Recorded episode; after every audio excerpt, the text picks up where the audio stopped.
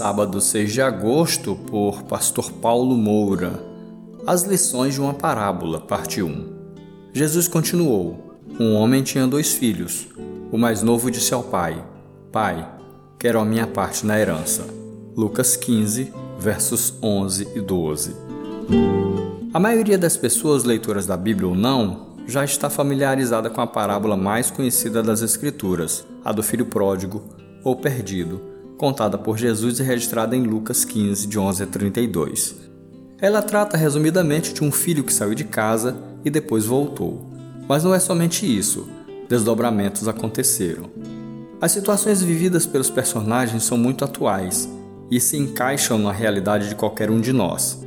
As vivências familiares são tão contextualizadas que é como se aquela família fosse o retrato da nossa, a começar pela decisão do filho mais novo, sair de casa antes do tempo previsto. Ele vai em busca de uma aventura incerta e perigosa e, a partir de então, uma crise se instala dentro e fora de casa. O menino, ao receber parte da herança, gasta tudo sem controle algum, mas um dia cai em si e percebe o erro que cometeu. Arrependido, volta e recebe o abraço e a acolhida do pai.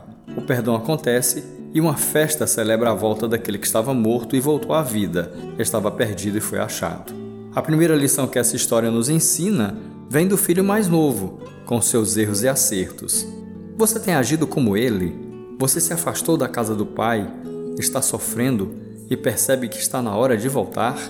A boa notícia é que essa hora chegou.